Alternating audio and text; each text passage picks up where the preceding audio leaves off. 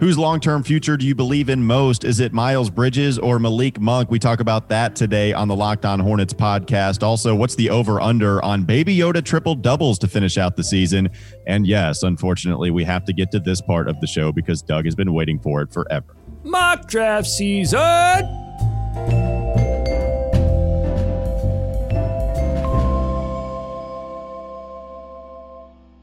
You are Locked On Hornets, part of the Locked On Podcast Network. Your team every day. Uh, in a minute, cuz we live. We live.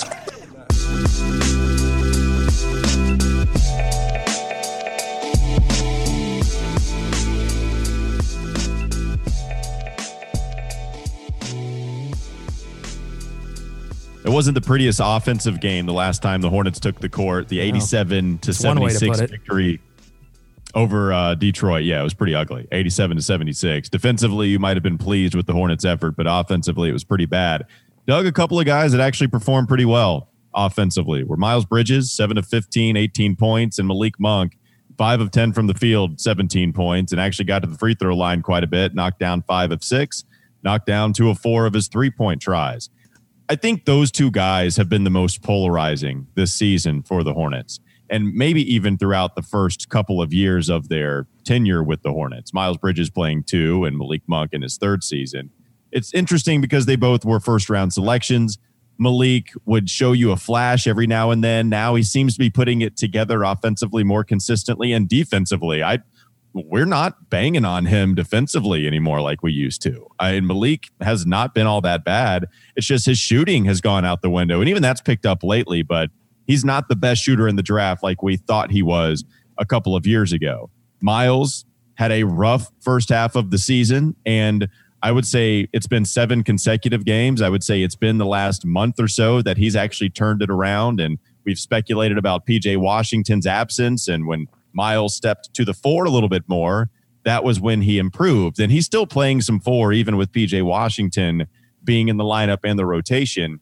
But I just feel like these guys have been the most polarizing, Doug. I, I thought of the question for the morning show today just which of these guys' long term future do you believe in most with the Charlotte Hornets or just overall as a player? And are those two players, to, uh, in your mind, the most comparable in that regard when it comes to that question? Oh, here we go. Radio Walker just infecting our podcast with your radio questions. We can't all just be happy. We can't be happy that the Hornets have shifted into the youth movement. Sure, they only scored 87 points. Yes, Miles and Malik have made you happy so much in their tenures. They've listen, made you I, very happy. I am I'm in a zen place with the Hornets now. Now that they're not uh, they're not concerned with working in the veterans. It's all about the youth movement. They didn't take the bait on Andre Drummond. So far, they haven't taken the bait on some other long contract uh, that they're going to struggle to get rid of in the future. I just I think I'm in a zen place with the Hornets. I'm in a zen place with Miles. I'm in a zen place with Malik, and you're sitting here. You're trying to come in between us. You're trying to divide us. You're a divider. I'm a uniter. See, I think my answer is Malik Monk because I love him so. I don't know. It's really close. That, that's why it was so tough. Like it's. We also had the question this morning about PJ Washington or Devonte. Oh, great. Yeah, another one. Let's just uh, you know let's just do it with everyone. Let's go down. Cody Martin versus Caleb Martin. Can you tell them apart and which one should be uh, strapped to an iceberg and sent off into the ocean?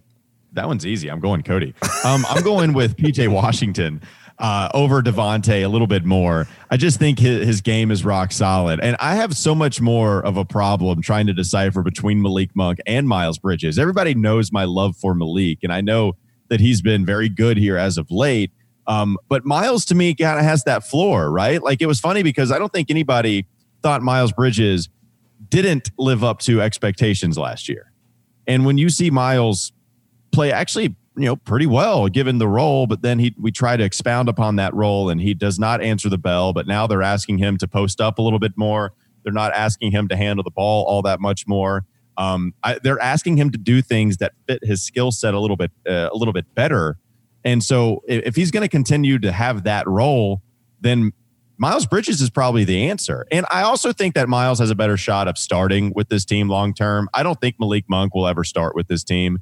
Devonte is going to be the starter, and I don't think you see a Malik Monk Devonte backcourt continue to start. Like maybe you know you have the Lou Williams factor that he's always been compared to, right? maybe not the shooter now, but the guy that comes in off the bench is a spark plug in the second unit offensively. I just don't think Malik's going to ever start. So I, I like Malik's ceiling better, but as far as just a guy that's going to have a higher floor and be in the starting lineup, I think Miles fits that bill a little bit more. I just I find an interesting comparison with those two in the way that we think of them as Hornets fans. Yeah, and I don't think right now I don't think of Miles Bridges as a starting piece on a good team. And so that's where he's working towards, right? He's not quite there yet. I think he's fine as a starter on this particular team in this time, but I think he has to be a much more efficient scorer and still a, a much more uh, active defender, an impact defender. Although I loved his defense uh, on the few opportunities that he got against Reggie Jackson when they played the Pistons. I thought he he's doing an excellent job uh, guarding one on one in those situations. So I like that. Uh, but he's but he has improved his efficiency. He's up to forty seven percent field goal percentage for February in the five games that they played. You compare that to January, where he shot forty three percent. A lot more attempts. He's been a lot more aggressive on offense. Sixteen point two field goal attempts per game in February versus ten point seven in January. Three point percentage, though, hasn't moved all that much 32% really in January, hasn't. 30%. It's actually gone down in the last five games in February. And his free throw percentage has fallen down as well. He's getting to the line more. That's a positive. Uh, because that was a knock on him coming out of Michigan State is that he, he wasn't very physical. He didn't get to the line much on offense. He liked, liked to play face up uh, before he got to the rim. So he's getting there more. He's just missing them, which is strange. But what I really love about Miles is that he's been way more active on the boards. Uh, almost eight rebounds a game in February. You compare that really the whole season, it's been around five. So that's a huge improvement, and especially on a team that hasn't rebounded the ball well. And then going over to Malik Monk, he's actually shooting the ball much better in February 47.4% versus 25% in January, 21.7% in December. Yeah, the numbers are really, really, really, really, really gross.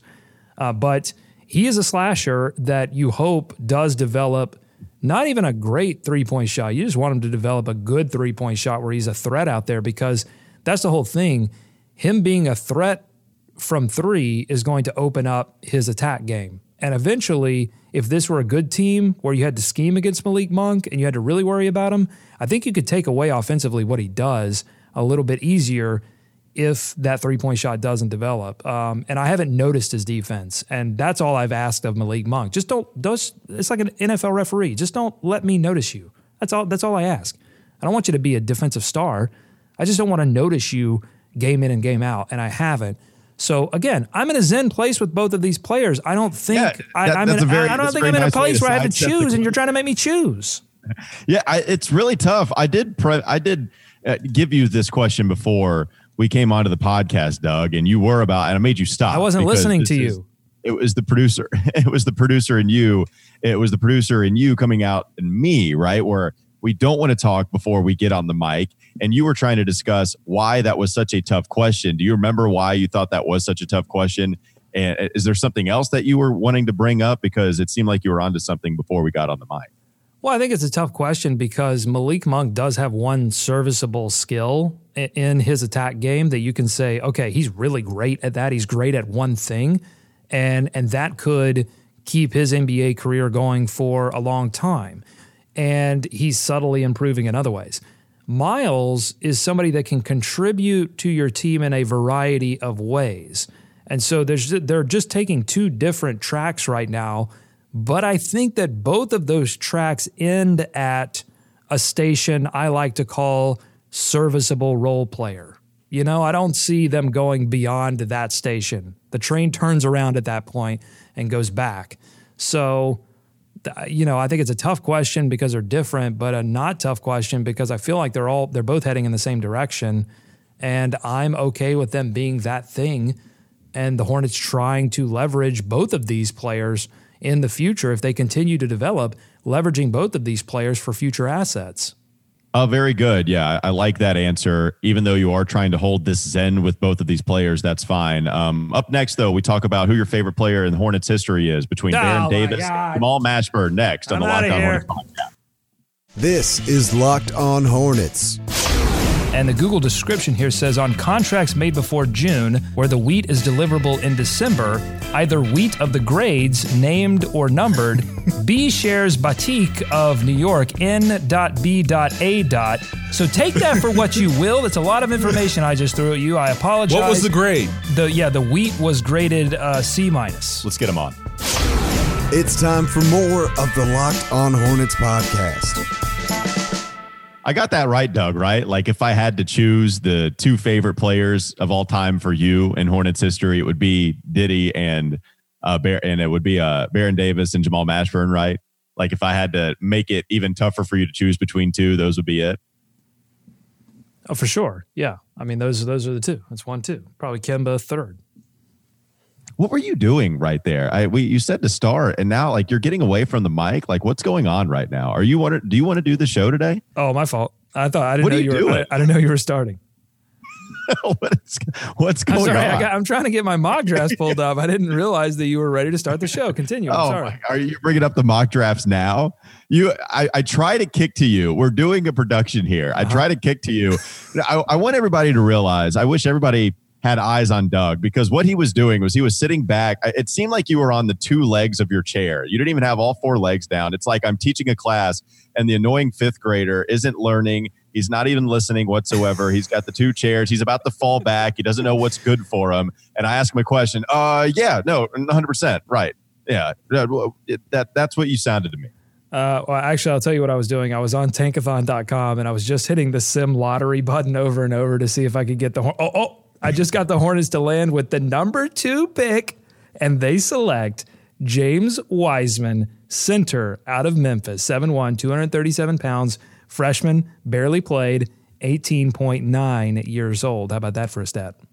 Yeah, that's a fantastic stat. I want to move on quickly before you start to dive more into mock drafts. We did get a DM uh, on our Locked On Hornets podcast Twitter account, and it's from our friends, the Queen City Beauty Group. And they had a question about an over under on the rest of the season. And they ask you, Doug, Doug, what is the over under for Baby Yoda triple doubles the rest of the way? Now, Devonte Graham does not have any triple doubles so far, but I think you announced it earlier this week that it was a feat you were going to be paying attention to regarding Devonte Graham because he's come oh so close. So if I ask you, if Queen City Beauty Group ask you the over under on triple doubles for Baby Yoda, what would your answer be?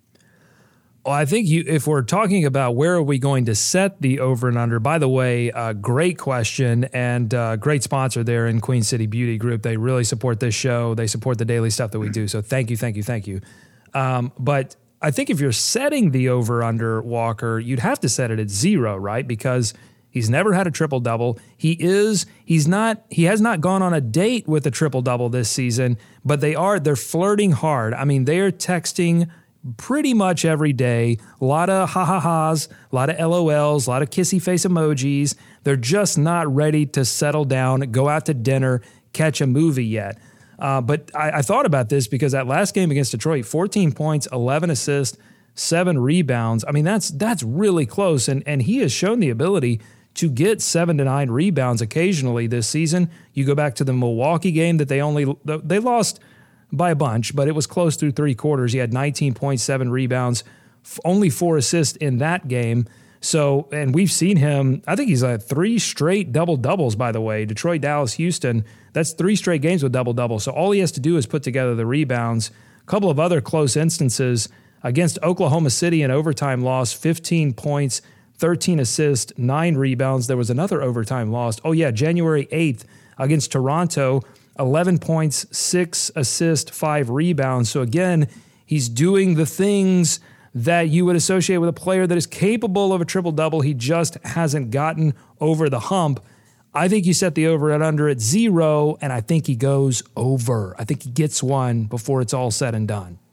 Yeah, it's too bad that Devonte and the triple double aren't in a relationship yet because he could book a Valentine special today for that extra go. somebody that he loves for only $79 that includes a consultation and an amazing custom treatment with Nichelle Mosley of Queen City Beauty Group. And if he was just in a relationship, if he just made a move, not to be afraid of commitment, Doug, then he could have done that, but he hasn't. Uh, all right, let's let's go ahead and dive into the mock drafts. I know they're inevitable, so let's just go ahead and get them out of the way.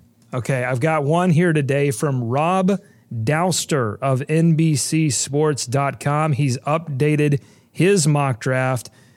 And I don't believe he's associating teams. I hate when mock drafts do this. Give me teams. Just look up the standings. That's all you have to do. Give me teams. But let's assume that the Hornets land. I think right now they're at six. So let's just assume that things don't go well for them in the draft lottery and they land at six. And Rob Dauster has the Hornets selecting Tyrese Maxey out of Kentucky, another young guy out of Kentucky. This would fit right into the recent Hornets draft history. 18 years old, six foot three, 198 pounds. Right now, he's averaging 13.4 points per game, 4.2 rebounds, and three assists per game. Now, I'm going to tell you, I'm going to be straight up with you right now. I have no idea who Tyrese Maxey is or what he's doing because I don't watch college basketball until I absolutely have to, and I cram right before the draft. But let me tell you, I love the name Tyrese Maxey. It feels like an NBA name, it feels like a star name. Kentucky, we know it's good pedigree. The Hornets haven't had a ton of luck, but maybe PJ Washington turns that around. He only shoots 29% from three. That's a concern, but good combo guard prospect out of Kentucky. By the way, if Devonte Graham did want to book that Valentine special with Queen City Beauty Group, he would have to go to www.queencitybeautygroup.com and comment locked on in the comment section of the appointment form. Yeah, it'll be interesting to see what kind of position they go with. And just, I, I watch ACC basketball more than I do um, really paying attention to basketball outside of the ACC. And it's interesting to me the way that Cole Anthony, uh, where his draft stock goes after what has not been a good year for him. Do you watch North Carolina basketball all that much, Doug? Have you seen your boy Cole Anthony? He's struggling a lot this year. Yeah, no, not really. I know he's struggling, and he, in fact, he's falling down. I think a lot of people had him before the season started in that top three consensus, and he is nowhere to be found in a lot of these mock drafts right now. Now it's it's Anthony Edwards who's moved his way up into the top three and really number one overall at this point that I'm seeing across a lot of mock drafts. And then LaMelo Ball, uh, the the international prospect now, uh, strange as it sounds, but he is the international prospect. And James Wiseman uh, from kind of Memphis, as I keep saying, because he didn't play there very very long. But let's see, where does this mock draft have Cole Anthony? Cole Anthony has dropped all the way down. I'm still scrolling, still scrolling. Number 10. Wow. So if the Hornets you know, if you're a UNC fan and you're a Hornets fan and you're, you know, you feel like Cole Anthony is is uh, going to be better than he's played in his freshman season because of the injuries, then I think that there's a good possibility Cole Anthony is available if he declares for the draft. By the way, I think with the buyout of Marvin Williams, there's no longer a Tar Heel on the active First roster anymore. Time.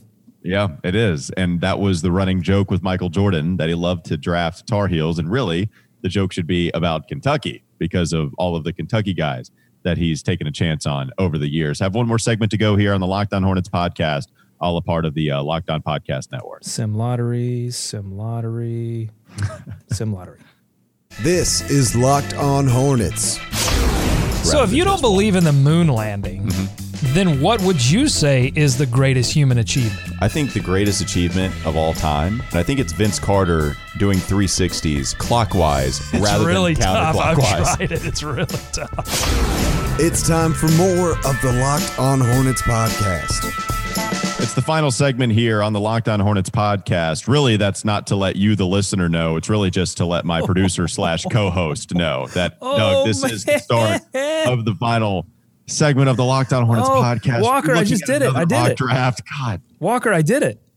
I mean, I am ready for this segment, I promise, but I did it. Like literally as you started talking, I hit Sim Lottery on tankathon.com, and I'm proud to announce that the Hornets officially have the number one overall selection in the 2020 NBA draft, and they have selected Anthony Edwards, shooting guard out of Georgia, 6'5, 225 pounds, freshman, 18.5 years of age.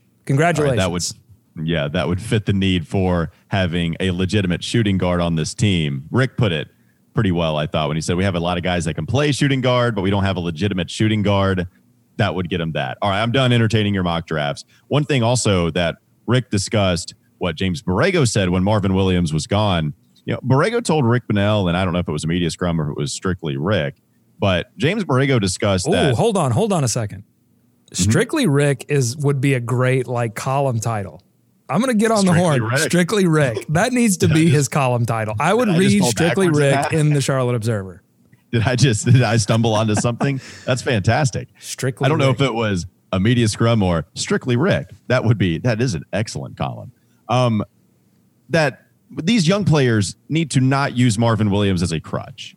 That they need to find a way to be more vocal as a leader. And Borrego discussing that he thinks leaders just in nature need to be more vocal. And you hear this about some of these younger guys that are starting to come into their own as the leader of these teams that, hey, I just need to make sure I'm holding everybody accountable and I'm communicating not just by example, but again, I am being vocal about what I want from them. And it's Devonte as the point guard that you would imagine, hey, this is someone that needs to lead in that kind of way. Know, how big of a deal do you think it is, Doug, that they don't use Marvin Williams as a crutch, that Miles Bridges, PJ Washington, who play that kind of position, that they hold themselves accountable while also going after some of the other teammates in a vocal way, but also Devonte, who we certainly think of as the future leader of this team.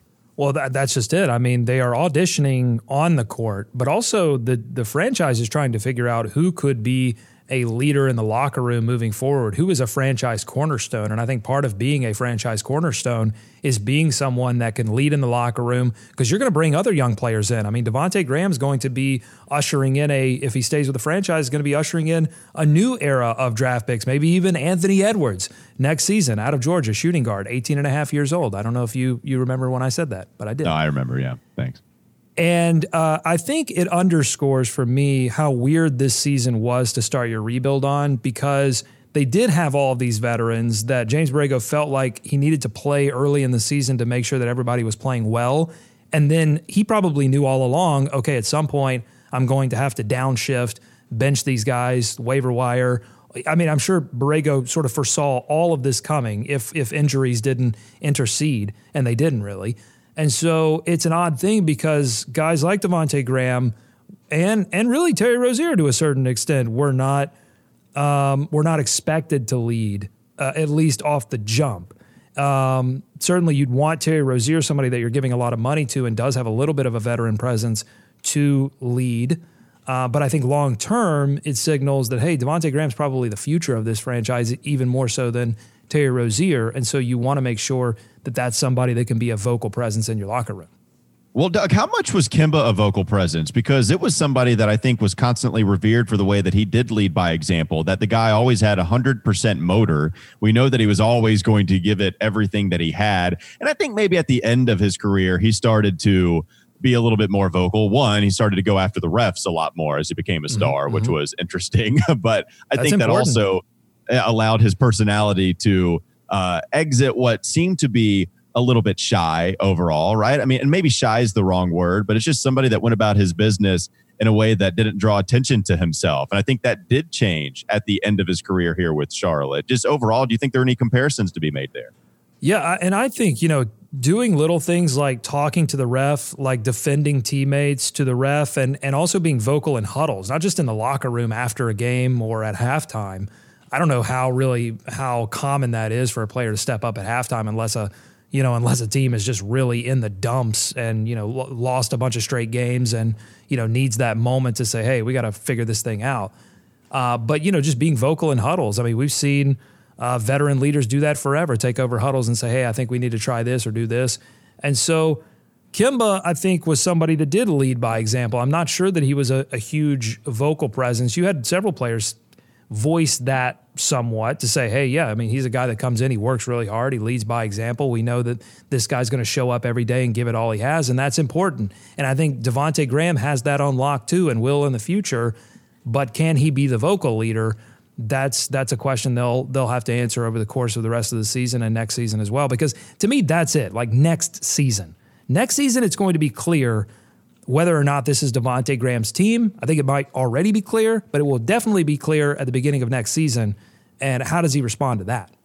It's funny you bring that up about the huddle because I remember interviewing Marvin Williams one time, uh, and, and it was when Kemba Walker left the franchise. And I asked him about Kemba being a leader. And then I specifically asked him about what he would do in the huddle. And Marvin talked about how Kemba say would give me the basketball. We're about to make something happen. And maybe we didn't see it. You know, that's that's part of the vocal and even slash example. Uh, exa- uh, excuse me. Um, uh, being out there on the court, excuse me, and actually like leading by example and actually being vocal, like that was a presence that you could see demonstrated in both ways. So interesting that Marvin would go in that um, go in that direction and talk about, hey, no, Kemba really was leading by both of those ways. That were you, you uh, were you hitting the sim lottery button too, right there at the end there? I don't know. I don't know what happened there. just no. What I'm saying is, this is good. You should just use both of us. We should just use the sim lottery button. How excited we are for this upcoming NBA draft and the opportunity that it presents for the Charlotte Hornets. I, I know I'm going to do it. If you don't want to do it, that's fine. If you have too much pride to do it, I don't have any pride at all. I'm going to say anytime I mess up, anytime I get a stat wrong, anytime I get a name wrong, sim lottery button.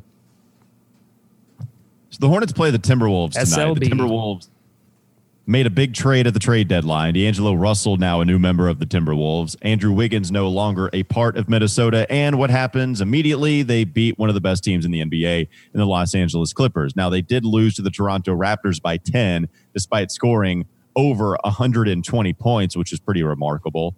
Um, but you see the Minnesota uh, Minnesota T Wolves, and uh, T Wolves is taboo for them, right?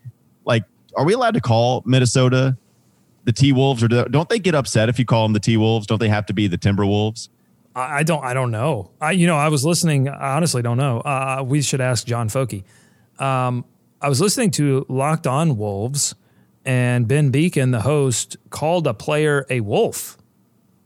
Like, uh, well, you know, it, it can't be timber wolf, right? I mean, it's this the singular noun of a plural wolf is it's a wolf. Well, listen, there are a lot of weird rules. Like you can't you, you know the with the heat with the team that don't have the plurals but you treat it mm-hmm. like a plural anyway. There's all these like mla you know type of things that you're supposed to adhere to and people that are in the newspaper business take that into radio even if it doesn't sound good. And i'm always like forget that. Whatever sounds good that's what you should use yeah, I don't know about T Wolves. I think that's taboo. I'll try to respect it. I'll go with the Timberwolves. But their game against the Timberwolves tonight, uh, they are taking on what is a new roster for them. Maybe still trying to figure it out, even though, again, they did get a victory against the Clippers. Doug, what do you have on tonight's game against Minnesota? How about Timber Dubs? I mean, I like it. I don't know if that's necessarily taboo from them. All right. Timber Dubs Here's what I have on the Timberwolves. You like D'Angelo is a new Timber Dub. Yeah, I like that. Timber Dub. I'm going to let Ben Beecken know that that's what he should be calling his team now. No, no Wolves. Wolves. It's Wolves. It, Wolves. Wolf? Wolf. Timber Dubs. Okay. Here's what I have on the Wolves. we are both on the sim button right now. uh, SLB, sim lottery button. Here's what I have on the Wolves. They got D'Angelo Russell in that big trade. It's meaning big things for their offense, not so much for their defense. But the idea in Minnesota, and I don't know if this is a good idea or not, but the idea in Minnesota is to make the offense so good with D'Angelo Russell and Karl-Anthony Towns that you can have an okay defense and survive. It worked against the Clippers. Didn't work so well against the Toronto Raptors. I have a feeling it's probably going to work very well against the Charlotte Hornets. Although, you know, the Hornets are in that weird zone right now where they have shifted to youth. Everybody's taking a lot of shots right now. And so if the Hornets get hot from three and they play a similar level of defense that they played against Detroit, it's not going to result in, you know, under 80 points for the Timberwolves. I don't know that that's Timber Dubs. I don't even know if that's possible. But if you play the same level of defense and you get hot from three, it's possible the Hornets accidentally win this game. Not probable, but possible. Thanks for listening. And remember, you can subscribe to this show on Apple Podcast, Google Podcast, and Spotify. And again, make sure you follow us on Twitter at Walker Mail, at Doug Branson, LOH. And you can seven, follow our show handle at Locked On Hornets. We'll be seven, back tomorrow to recap the game against the T Dubs. Second.